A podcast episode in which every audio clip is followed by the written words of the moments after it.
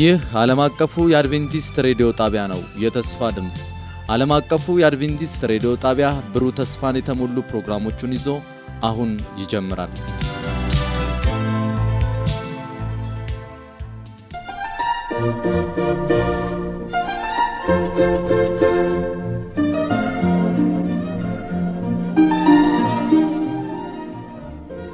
ሰላም ጤና ስጥልኝ። የተወደዳችሁ አድማጮቻችን እንደምንሰነበታችሁ። ይህ በየሳምንቱ እየተዘጋጀ የሚቀርብላችሁ የመጽሐፍ ቅዱስ የውይይት ጊዜያችን ነው። በዚህ የመጽሐፍ ቅዱስ ውይይት የእግዚአብሔር ተልኮ እና የእኔ ተልኮ በሚል ርዕስ እየተዘጋጀ በየሳምንቱ የሚቀርብላችሁ የመጽሐፍ ቅዱስ ውይይት ነው። ዛሬ ደግሞ በአስራ ሁለተኛው ክፍል አስቴርና መርደኪዎስ በሚል ርዕስ እንመለከታለን። እግዚአብሔር ከእኛ ጋር ይሁን። ወንድሜ ዳንኤል ደግሞ ጥቅሱን ያነብልንና ጸሎት ያደርግልናል። እሺ የመታሰቢያ ጥቅሳችን የሚገኘው ኢሳይያስ 496 ላይ ነው። እስከ ምድር ዳር ድረስ መድኃኒት ትሆኑ ዘንድ ለአሕዛብ ብርሃን አድርጌ ሰጥቻችኋለሁ ሰጥቼሃለሁ። እደግመዋለሁ። እስከ ምድር ዳር ድረስ መድኃኒት ትሆን ዘንድ ለአሕዛብ ብርሃን አድርጌ ሰጥቼሃለሁ። እንጸልይ። ጌታ ሆይ እናመሰግንሃለን ስለ ምሕረትህ፣ ስለ ልዩ ጥበቃህ። ዛሬም ደግሞ በፊትህ ያንተን ቃል ከፍተን ጌታ ሆይ ልንማር ፈቃድህ ስለሆነ እጅግ አድርገን እናመሰግንሃለን። አስተምረን፣ ገስጸን፣ ኃጢአት፣ አመፅ፣ በደል፣ መተላለፋችንን ሁሉ ይቅርበል።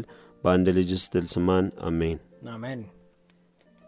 እንግዲህ ከዚህ በፊትም እንደተመለከት ነው ሐናንያ፣ አዛሪያ፣ ሚሳኤል በባዕድ ጭፍሮች በባዕድ አገር ሆነው እነዚህ የወንጌል መልእክትን የተሸከሙ ወጣቶች የምግብ ባህላቸው በተለየ የአለባበስና የአነጋገር ባህላቸው በተለየ የአምልኮ ሥርዓታቸው በተለየ ሕዝቦች መካከል ሆነው አምላካቸውን ምን ያህል እንዳስከበሩ ከዚህ በፊት ተመልክተናል። ዛሬ ደግሞ እንደዚሁ በሌላ መንግሥት፣ በሌላ አስተዳደር፣ በሌላ ሥልጣንና በሌላ ባህል በሌሎች ወገኖች መካከል ሆነው ደግሞ አምላካቸውን ስላስከበሩ ወገኖች እንመለከታለን።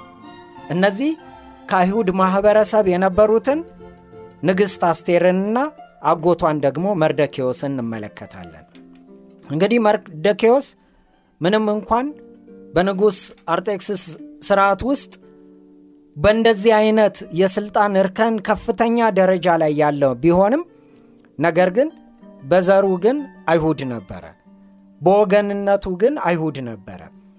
አይሁድ እንደመሆኑ መጠን ደግሞ በተለየ የሚያመልከው አምላክ እግዚአብሔር የሚባል ሰማይና ምድርን ባሕርንም የውሃንም ምንጮች የሠራ አምላክ አለው። ሌሎች ደግሞ ነበሩ፣ ከጎኑ ደግሞ ሌሎች አይነት አምላኮችን የሚያመልኩ በዚህ መካከል ሕይወት ቀላል አይደለም። በዚህ መካከል ደግሞ ሕይወት ደልዳላ ሜዳ አይደለም። ብዙ አይነት ትግል አለ። የመጀመሪያው ደረጃ የባህል ትግል አለ። ዛሬም ሰዎች ባህል እየታገሉ ነው የሚሄዱት። አንዳንዶቹ ጎጂና ክፉ የሆነ ባህል አላቸው። ከመንፈሳዊነት አንጻር የማይሄድ ዛሬም አምልኮ የሚመስሉ ብዙዎችን ማየት እንችላለን። ብዙ አምልኮ የሚመስሉ ባህሎች ዛሬም በክርስትና ስም የሚካሄዱ አሉ። ነገር ግን ባህል የሆኑ በተለይ በተለይ በኢትዮጵያ በሀገራችን እየተከናወኑ ያሉትን ባህላዊ ስርዓቶች፣ ባህላዊ ሃይማኖታዊ መሰል ስርዓቶችን ወደ ኋላ ዞር ብላችሁ መመልከት ትችላላችሁ። ከነዚህ ጀርባ ያለው መንፈሳዊ ሴት እግዚአብሔርን ያስከብራል አያስከብርም የሚለውንም ማየት አለብን። ሌላው ደግሞ እንደዚሁ ፋሽን አለ። ዛሬ ምድራችን ላይ መጥፎ ባህል ከአንድ ስፍራ ወደ አንድ ስፍራ እንደ ወረርሽኝ የሚሄድ ሌላው ደግሞ እንደዚሁ ደግሞ የተለያየ አይነት ፈሊጣዊ ንግግሮች አሉ። ስድብን ያማከሉ ወይ በእናት የሚሰደብ ወይ ማንነትን የሚያዋርድ ወይም ደግሞ የሰውንና የእግዚአብሔርን ክብር የሚነኩ ንግግሮች አሉ እንደ ቀልድ ተብለው የሚነገሩ ስለዚህ በእነዚህ ባህሎች ውስጥ ደግሞ እንደ ክርስትና የራሳችንን የክርስትና እሴት የሆነውን ባህል እንድንተክል እግዚአብሔር ይፈልጋል። እስኪ ከዚህ ጋርና ከሌሎች ጋር አያይዘን ይህንን የመጽሐፍ ቅዱስ ታሪክ በዮሴፍ በተለይ ደግሞ በመርዶኪዎስና በአስቴር መካከል ያለውን ወንድሜ ዮሴፍ እንድትመለከተው ፈልጋለሁ። እንዴት ታየዋለህ? እሺ እግዚአብሔር ይባርክ ሳሚ።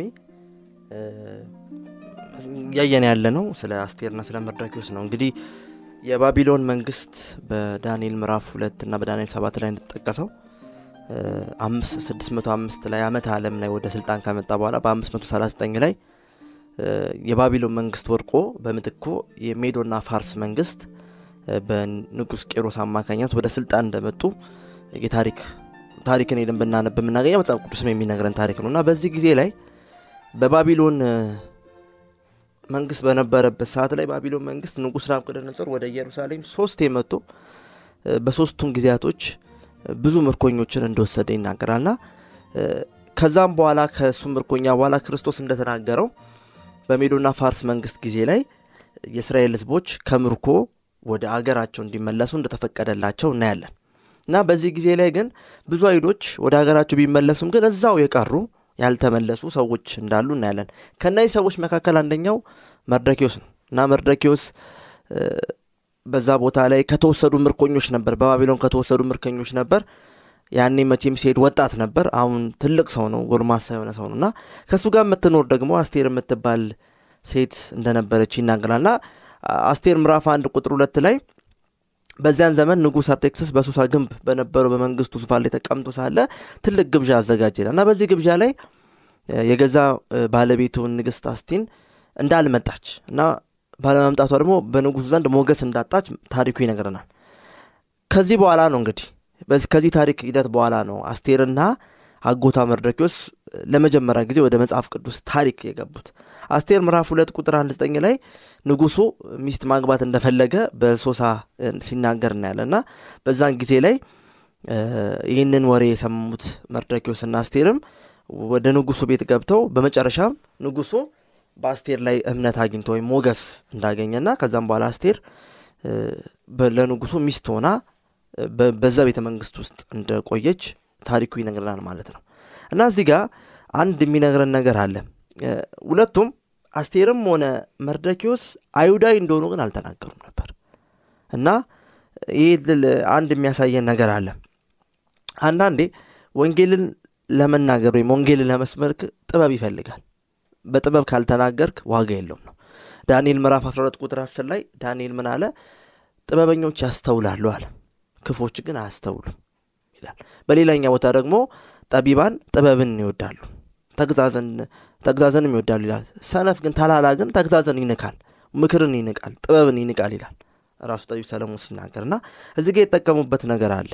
ያላቸው ባህል አለ የመጡበት ሃይማኖት አለ የመጡበት ማህበረሰብ አለ እና ያንን ባለመናገራቸው ለቤተሰባቸውና ለህዝቦቻቸው ጭምር ምንም ነገር እንዳይሆኑ ምክንያት ሆኖ ነበር ማለት ነው። አንዳንዴ እግዚአብሔር ሳያዘን ወይም የእግዚአብሔርን መንፈስ መሪ ሳንቀበል በምንናገርበት ሰዓት ላይ የምንናገረው ነገር ትክክለኛ መጽሐፍ ቅዱሳዊ አስተምሮ ቢሆንም ግን ካልታዘዘን ጉዳቱ ከኛም አልፎ ቤተሰቦቻችንም ጨምረው እና እዚህ ጋር የምታዩት ጊዜው እንዳልነበረ ነው። አስቴርና መርዶክዮስ ያን ሰዓት ላይ ገና ጊዜው እንዳልደረሰ እግዚአብሔር በሰጣቸው ጥበብ ምክንያት ራሳቸውን ያልገለጹበት መንገድ ነበር እና በሌላ ሀገር ላይ ነው እየኖሩ ያሉት በሌላ ማህበረሰብ ነው እየኖሩ ያሉት ሌላ መንግስት ነው። የማረካቸው መንግስት አይደለም። የማረካቸው መንግስት ፈርሷል አሁን እግዚአብሔር የለም የሚል መንግስት ነው የመጣባቸው ያለው። እና በዛ መንግስት ላይ ሲኖሩ ግን በጣም በጥበባዊ መንገድ ሆነው ራሳቸውንም ቤተሰቦቻቸውንም ወገኖቻቸውንም ጭምር አትርፈዋል። እና አንዳንዴ የእግዚአብሔርን ጥበብ መጠየቅ ለወንጌል ተልእኮ አስፈላጊነቱ እዚህ ጋር ነው። እና ከነዚህ ከአስቴርና ከመርዶክዮስ በዚህ ክፍል ላይ ልንማር የምንችለው የእግዚአብሔር ጥበብ አስፈላጊ ነው። እሱንም ከእሱ ብቻ ልናገኝ እንደምንችል ልንረዳ ያስፈልጋል ማለት ነው። እግዚአብሔር ይባርክ ወንድሜ ዮሴፍ። እንደዚህ ይላል መጽሐፍ ቅዱስ። ማንም ጥበብ ቢጎለው ጥበብን በልግስና የሚሰጠውን እግዚአብሔርን ይለምን ይላል። እርሱም ደግሞ ምን ያደርገዋል? ይሰጠዋል ይላል። እውነት ነው። ስለዚህ እግዚአብሔር በጊዜውና በሰዓቱ ደግሞ ነገርን ሁሉ ነው የሚለው ውብ አድርጎ ሰራው ነው የሚለው። ስለዚህ በበረሃ ላይ ላለች ለተጠማች ነፍስ አንድ የውሃ ጠብታ ታላቅ ነገር ነው። ነገር ግን በውቅያኖስ ውስጥ ላለ በውሃ መሃል ለተከበበ ሰው ግን ምናልባት አንድ ባልዲ ውሃ ምኑም አይደለም። ስለዚህ የተሰጠን ይህ መንፈሳዊ ቃል ዝም ብሎ ሊጣልም አይገባም። ቅድምም ስንል ነበረ። እንግዲህ ይህ መንፈሳዊ ነገር የተሰጠን በዚያው ውስጥ መንፈሳዊ እሴት እንድንሰራበት ነው፣ መልእክት እንድናስተላልፍበት ነው። ስለዚህ በዘፈቀደ የእግዚአብሔርን ቃል ልንሸቃቅጥበት አይገባም። ሌላው ደግሞ ወንጌል ይዘን ከአንድ ስፍራ ወደ አንድ ስፍራ ስንሄድ ማንነታችንን አስቀድሞ መናገርም አስፈላጊም አይደለም። አይ እኔ ዛሬ አድቬንቲስት ነኝ፣ እንደዚህ አይነት ወንጌል ይዤ መጥቻለሁ፣ ወይም ደግሞ ዛሬ የማስተምርህ ስለ እንደዚህ ነው፣ ስለ እንደዚህ አይነት ነገር ነው ብለን አላስፈላጊ theological የሆኑ part ኦችን ልንነካ ወይም ክፍሎችን ልንነካ አይገባም። ልናስተላልፍ የሚገባው መልእክት ቢኖር የክርስቶስ ኢየሱስን አዳኝነት ነው።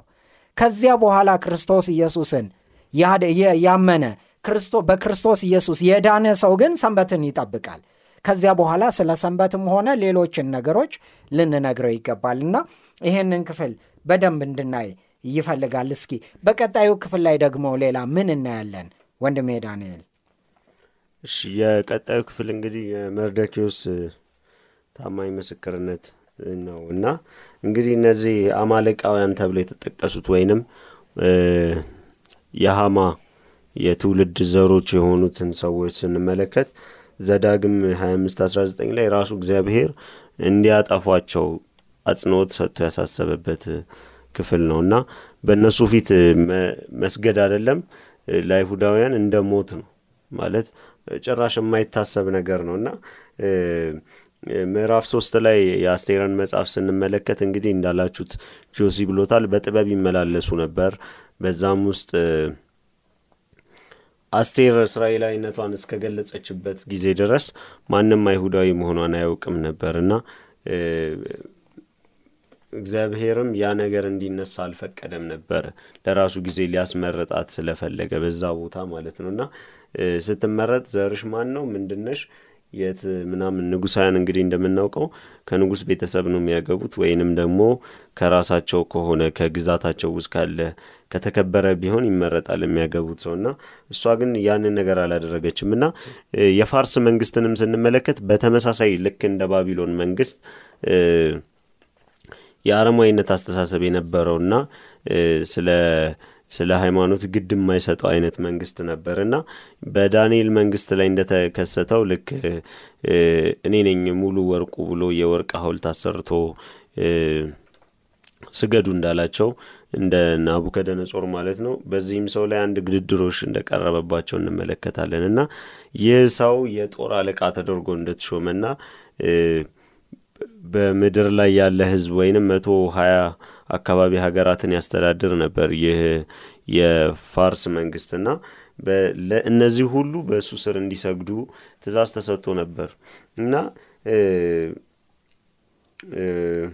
መርደኪዎስ ግን አልሰግድም ብሎ በግልጽ ሲናገር እንመለከታለን እና የበር ጥበቃ ወይንም በር አካባቢ የነበረ ሰው ነበረ እና በዛ ቦታ ላይ ያሉ ሰዎች አረተው እያሉ ሲመክሩት እንመለከታለን። በተደጋጋሚና አልሰግድም እኔ አይሁዳዊ ነኝ ብሎ ራሱን እንደገለጸ እንመለከታለን እና በዚህ ታሪክ ውስጥ እንግዲህ የምንመለከተው በባዕድ ሀገር ስንኖር ባዕድ ነን።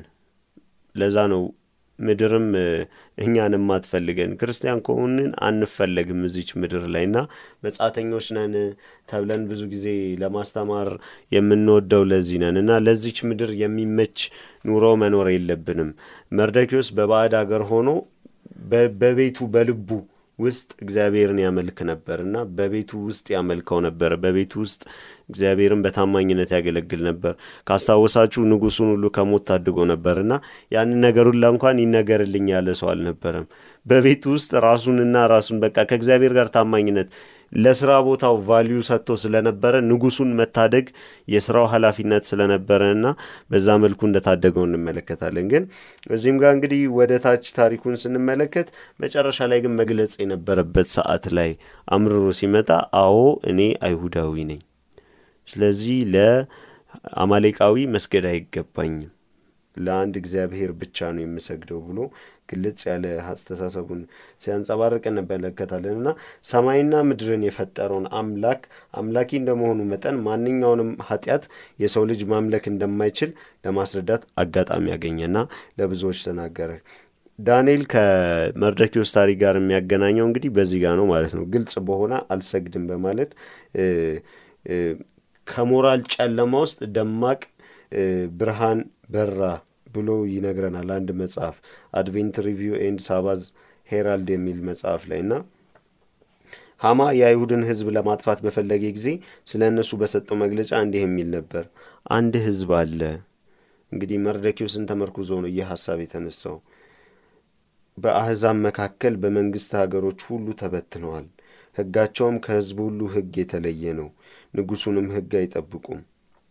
ልማዱ የተለየና የንጉሥን ሕግ የማይታዘዝ ሕዝብ ለማሳደድ የሚመች መግለጫ ተጠቀመ ማለት ነው እዚህ ጋር እና የአንተን ሕግ የማይጠብቅ አንድ ሕዝብ አለ ብሎ ንጉሡን ሲያሳምጽና ማህተም በኋላ እንመለከተዋለን። ይህ የማህተም እንትን ዳንኤልንም ታስታውሳላችሁ። almost እያንዳንዱ ታሪክ እየተደገመ ነው የሚመጣው ሰይጣን በመርዶክዮስ ላይ የደገመው። እዚህም ጋር ማህተም ነው የሰራው። ያቺን ማህተም አንዴ ከታተመች ፍርድ ከወጣ በኋላ መመለስ አትችልም እና ለመርዶክዮስም እንግዲህ ህዝቡ እንዲጠፋ ሀማ ንጉሱን አታሎ የቀለበቱን ማህተም ነበር እንትን ያለው እና በዳንኤል ታሪክም ላይ ተመሳሳይ ሄደን ስንመለከት ወደ አንበሳ ጉድጓድ በተጣለ ጊዜ ንጉሱ እንቅልፍ አጥቶ ነበር። ምክንያቱም መቀየር አይችልም። ስልጣኑ ከቀለበቷ በላይ አልነበረም እና እግዚአብሔር ግን ነገርን ሲገለብጥ እንግዲህ በዳንኤልም ታሪክ በመርዶክዮስም ታሪክ ወደፊት ባሉት ክፍሎች እንመለከታለን። እዚህ ጋር ግን ታማኝነታችንን በገለጽን ጊዜ ይቺ መጻተኛ የሆንባት ምድር ራሱ እንደማትፈልገን ነው የሚያንጸባርቀውና የመርዶክዮስ ታሪክም በታማኝነቱ ምክንያት አስቴርም ጭምር መርዶክዮስም ጭምር እንዳልተፈለጉና ከምንድን ነው ከፋርስ መንግስት ከነበረው ግዛት ውስጥ እንዲጠፉ ትእዛዝ ወጥቶባቸው እንደነበር ከመቶ ሀያ ሀገራት ውስጥ ነው እንግዲህ እንዲጠፉ ተፈልጎ የነበረውና እግዚአብሔር ግን ያን ነገር እንደገለበጠ እንመለከታለን ማለት ነው በዚህ ክፍል። እግዚአብሔር ይባርክህ ወንድሜ ዳንኤል። እንግዲህ ተመልከቱ፣ አሁን እያየን ያለ ነው እማትፈለጉ ቢሆን የተጠላችሁ ቢሆን የተገፋችሁ ቢሆን በስራ ቦታችሁ ምናልባት በቤተሰባችሁ ምናልባት በአካባቢያችሁ ምናልባት ደግሞ በማኅበረሰባችሁና በተለያየ አይነት ምክንያት እናንተ ግን ለዚህ ለተጠራችሁለት ዓላማና እውነት ታማኝ ሆናችሁ ስትቆሙ እግዚአብሔር ደግሞ ለእናንተ ታማኝ ይሆናል። ስለዚህ ከመርዶክዮስ ታሪክ የምንማረው ይሄ ነበረ። የተሰጠውን ሥራና ኃላፊነት በታማኝነት ይወጣ ነበረ። እንዲሁም ደግሞ የሚያመልከውን አምላክ በታማኝነት ያመልክ ነበረ። ያ ደግሞ በኋላ ላይ የመጨረሻውን ውጤት ስናይ የስልጣን እርከን ላይ ጫፍ ድረስ እስኪመጣ ድረስ እግዚአብሔር እንደረዳው ይጠፉ ዘንድ ደግሞ የመጣውን አዋጅ እግዚአብሔር ሲገለብጥ እናያለን። ወደፊት ደግሞ እንቀጥላለን። እንግዲህ እንደዚህ አይነት ነገር ከሆነ እንግዲህ እንደ ዳንኤል ደግሞ ምናልባት አሁን ባለንበት ጊዜ አሁን ካለንበት ሁኔታ ጋር ደግሞ አያይዘን ልናይ እንችላለን። በፈተና ጊዜ፣ በመከራ ጊዜ፣ ችግሮች በተለያዩበት ጊዜ ጊዜ የሚል አለ። ስለዚህ በእነዚያት ጊዜ ደግሞ ምን አይነት ክርስቲያን ሆነን ነው የምናልፈው? እስኪ ወንድሜ ዮሴፍ ከዚህ ጋር አያይዘህ ይኸው። እሺ ጥሩ ሀሳብ አንስታችኋል። ዳኒም ሳሚም ተባረኩ። እንግዲህ ቀደም ባለው ክፍል ላይ ያየ ነው አማ ባለመሰገዱለት የተነሳ መርዶክዮስን እንደጠላውና እሱ ብቻ ሳይሆን ንጉሱንም በማሳመን እሱንም ህዝቡንም ጭምር ለማጥፋት ነውና እንግዲህ በዚህ ጊዜ ላይ እንግዲህ ንጉስ አርጤክስስ የሚስቱ ሞትም የዚህ አካል ነበር አላወቅም እና አማም የንግስት አስቴርም የዘረ አረጓንም አያውቅም። እና እንግዲህ ለሚስቱ ሞት በተዘዋዋሪ ንጉስ አርጤክስስ ራሱን እያዘጋጀ ነበር ማለት ነው። ነገር ግን በዚህ ውስጥ እግዚአብሔር ጣልቃ ገባ። እንግዲህ ጣልቃ የገባበት ወቅት ላይ ምንድን ነው የሚለው መርዶክዮስ እርዳታን ወደ አስቴር እንደላከ እናያለን እና በዛ ጊዜ ላይ እንግዲህ ከንጉሱ ጋር ብዙ ዓመት ኖራለች። ማንም ሰው ደግሞ ጥሪ ሳይደርሰው ወደ ንጉሱ መቅረብ አይቻልም ነበር በፋርስ መንግስት ሕግ ላይ። ይህን ሁሉ ድፍረት የሚያስደፍር ነገር ነው የመጣውና ምን ብሎ መልእክት ላከና በጣም ትንሽ ጠንከር ያለ ነገር ነው ይዞባት የመጣው። ምናልባት አንቺ ንግስት ትሆኝ ቻለሽ ብዙ ወታደሮች ችግር ማይገጥምሽ ሊመስልሽ ይችላል አላት። ግን እንደዛ ብለሽ እድናለሁ ብለሽ በልብሽ አታስቢ አለ። አንቺ ችላ ብቲ እግዚአብሔር ለህዝቡ መዳንን ከሌላ ቦታ ይመጣል። አንቺና ቤትሽ ግን የአባትሽ ቤት ግን ይጠፋል ብሎ በጣም ትንሽ ጠንከር ያለ ማስጠንቀቂያ አዘልም ነገር መርዶክዮስ ሲነግራት እናያለን። እና በዚህ ጊዜ ላይ ያ የአስቴር እምነት መፈተኑ አይቀርም። ምክንያቱም እሷ ከሌሎቹ ህዝቦች አንጻር አስቴር ያለችበት ሁኔታ በጣም ሴፍ ነው። ምክንያቱም በንጉሥ ዘንድ ነው ያለችው ወታደሮች አሉ በጣም የተመቻቸ ህይወት ነው ያለው።